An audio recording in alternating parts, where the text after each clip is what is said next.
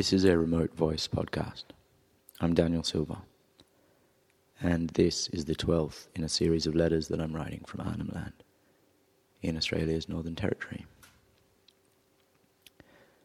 Um, it feels necessary to preface this letter by saying that it deals with a very sensitive theme.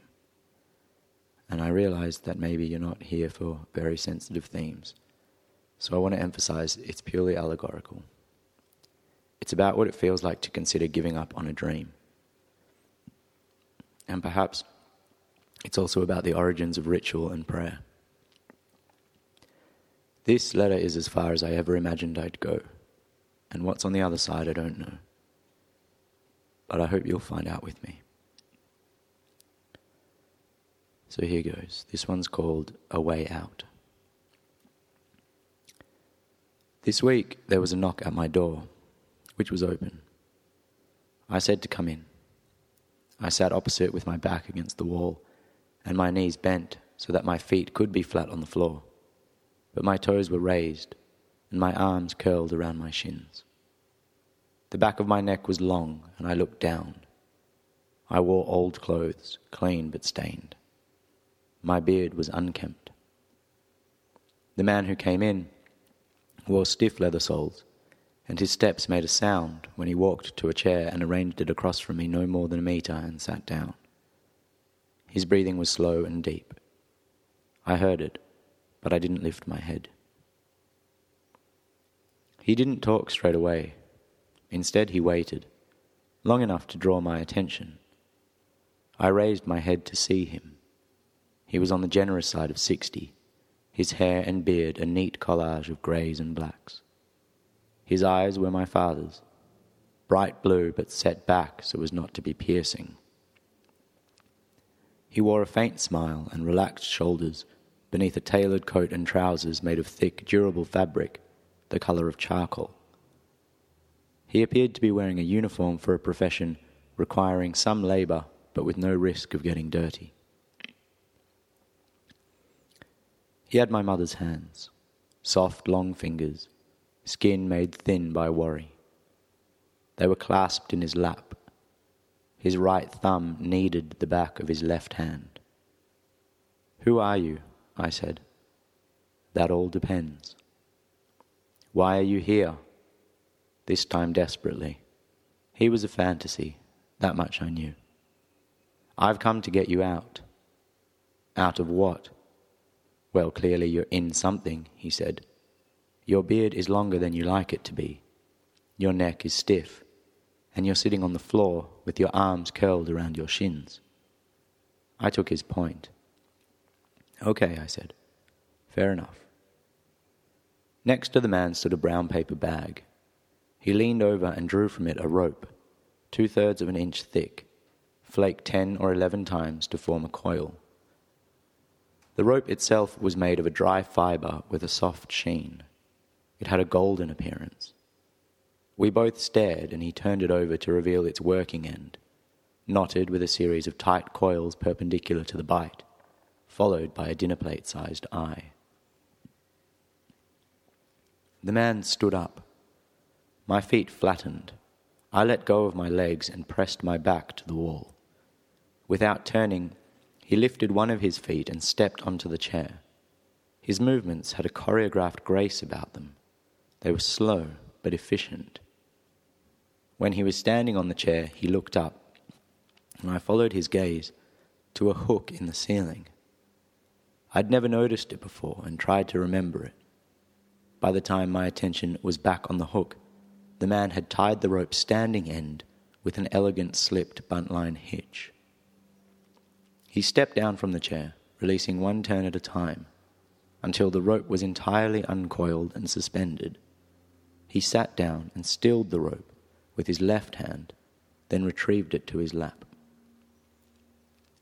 We stared at each other. From the ceiling hung a noose. So, said the man. So what? I replied. It's a way out. Out of what? I asked, forgetting. The man cleared his throat before he spoke. Look, he said, You've come a long way, but it's time to check in with reality. I blinked. He continued. This dream of yours, he said, to find your voice and tell your stories and reconcile the warring parts of yourself, to speak for the complexity of things. It's all just a dream. I stared. I wanted his help. I searched for something to hold, but my memory had been replaced by that of a goldfish, and each time I blinked, the past disappeared. I said with uncertainty, I can't remember why I'm here. Never mind, he said. This is about the future. Um, the man grew impatient. His right thumb pressed hard into the back of his left hand, forming a bow wave in the skin, which broke across his knuckles over and over. I felt weak and small, without an answer. I feared to find disappointment in his eyes. I feared his hands would become arthritic. I wanted to help him, for him to help me. I wanted to be out of what I was in. I was tired and torn. Help me, I cried in defeat. His hands stopped. He leaned forward and put one of them on each of my shoulders. He stood me up and slipped the noose over my head. How do you feel? he asked. Better, I lied. It's only a dream, he said. I looked in his eyes. They were my father's, but something was missing from them. Time slowed. I looked at his hands. They were my mother's, and yet his mouth. I'd not noticed it before. His lips were so thin. They came to a point, and the skin around them was dry and scaly. Who are you? I asked his mouth. That all depends, he said. His teeth were small and sharp with spaces between them. I glanced past him to the window. It was dusk. I have to light a fire, I said, every day at dusk, and read a poem to help me remember. I reached for an old piece of paper in my pocket, discolored at the creases. I opened it slowly and read it aloud. A prayer to remember. Say these words each day at dusk before a fire. To something unknown and unnamed something transcendent and powerful, something by which I am guided and in whose presence I am humbled. Please. Forgive me the days when I don't recall that a little confusion is part of it all. Help me to trust in a future unknown, nourished by fruits from the seeds I have sown. Help me remember the garden, my heart, the word, my salvation, the water, my art. Whatever is hated, may it be understood. Whatever is evil, may it give way to good. Whatever is broken, may you see it repaired. Whatever is stolen, may you see it is shared. Please keep me protected, and in return, I'll consider each moment a lesson to learn. I'll take care of my body with stretching and rest. In all of my work, I'll give of my best. I'll try be a friend to all who I see no matter their baggage or how they treat me. I'll try to keep sacred the rights of our kind, to reap what we sow and seek what we find. I'll try to remember that I'm not alone. Whenever I'm lost, I'll follow you home. As for my dream, I'll be unmoved by doubt, for I know in my heart there is no way out. I took a full breath and looked up.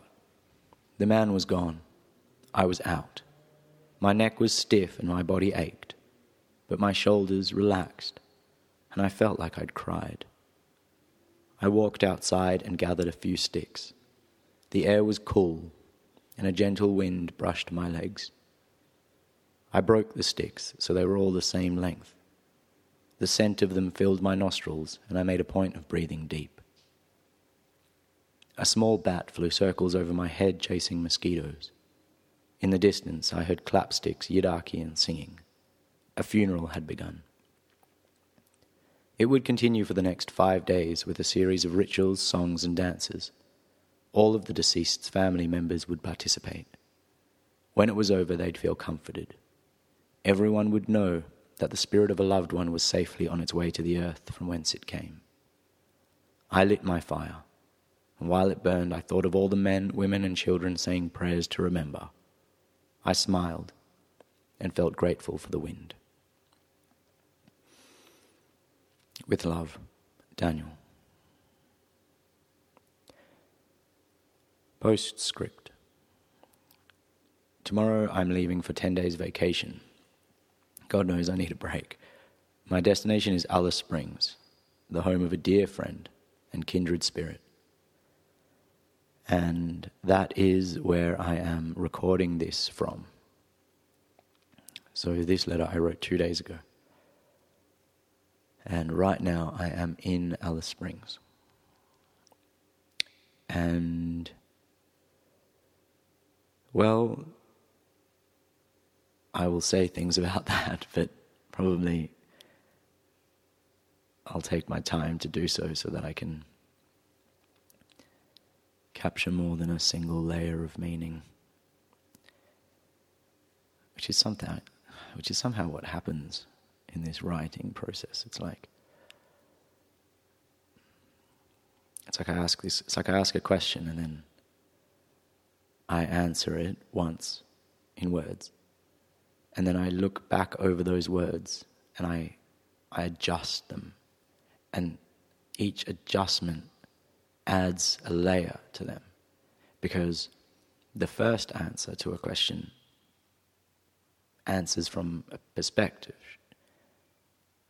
but the key to including multiple perspectives in an answer seems to be the choice of words and sentence length and um, all of these kinds of intangible subtleties of wordcraft. That's how these. That's how the layers get in. Um, it's really cool. Okay, so that's it for this week, and um, until next.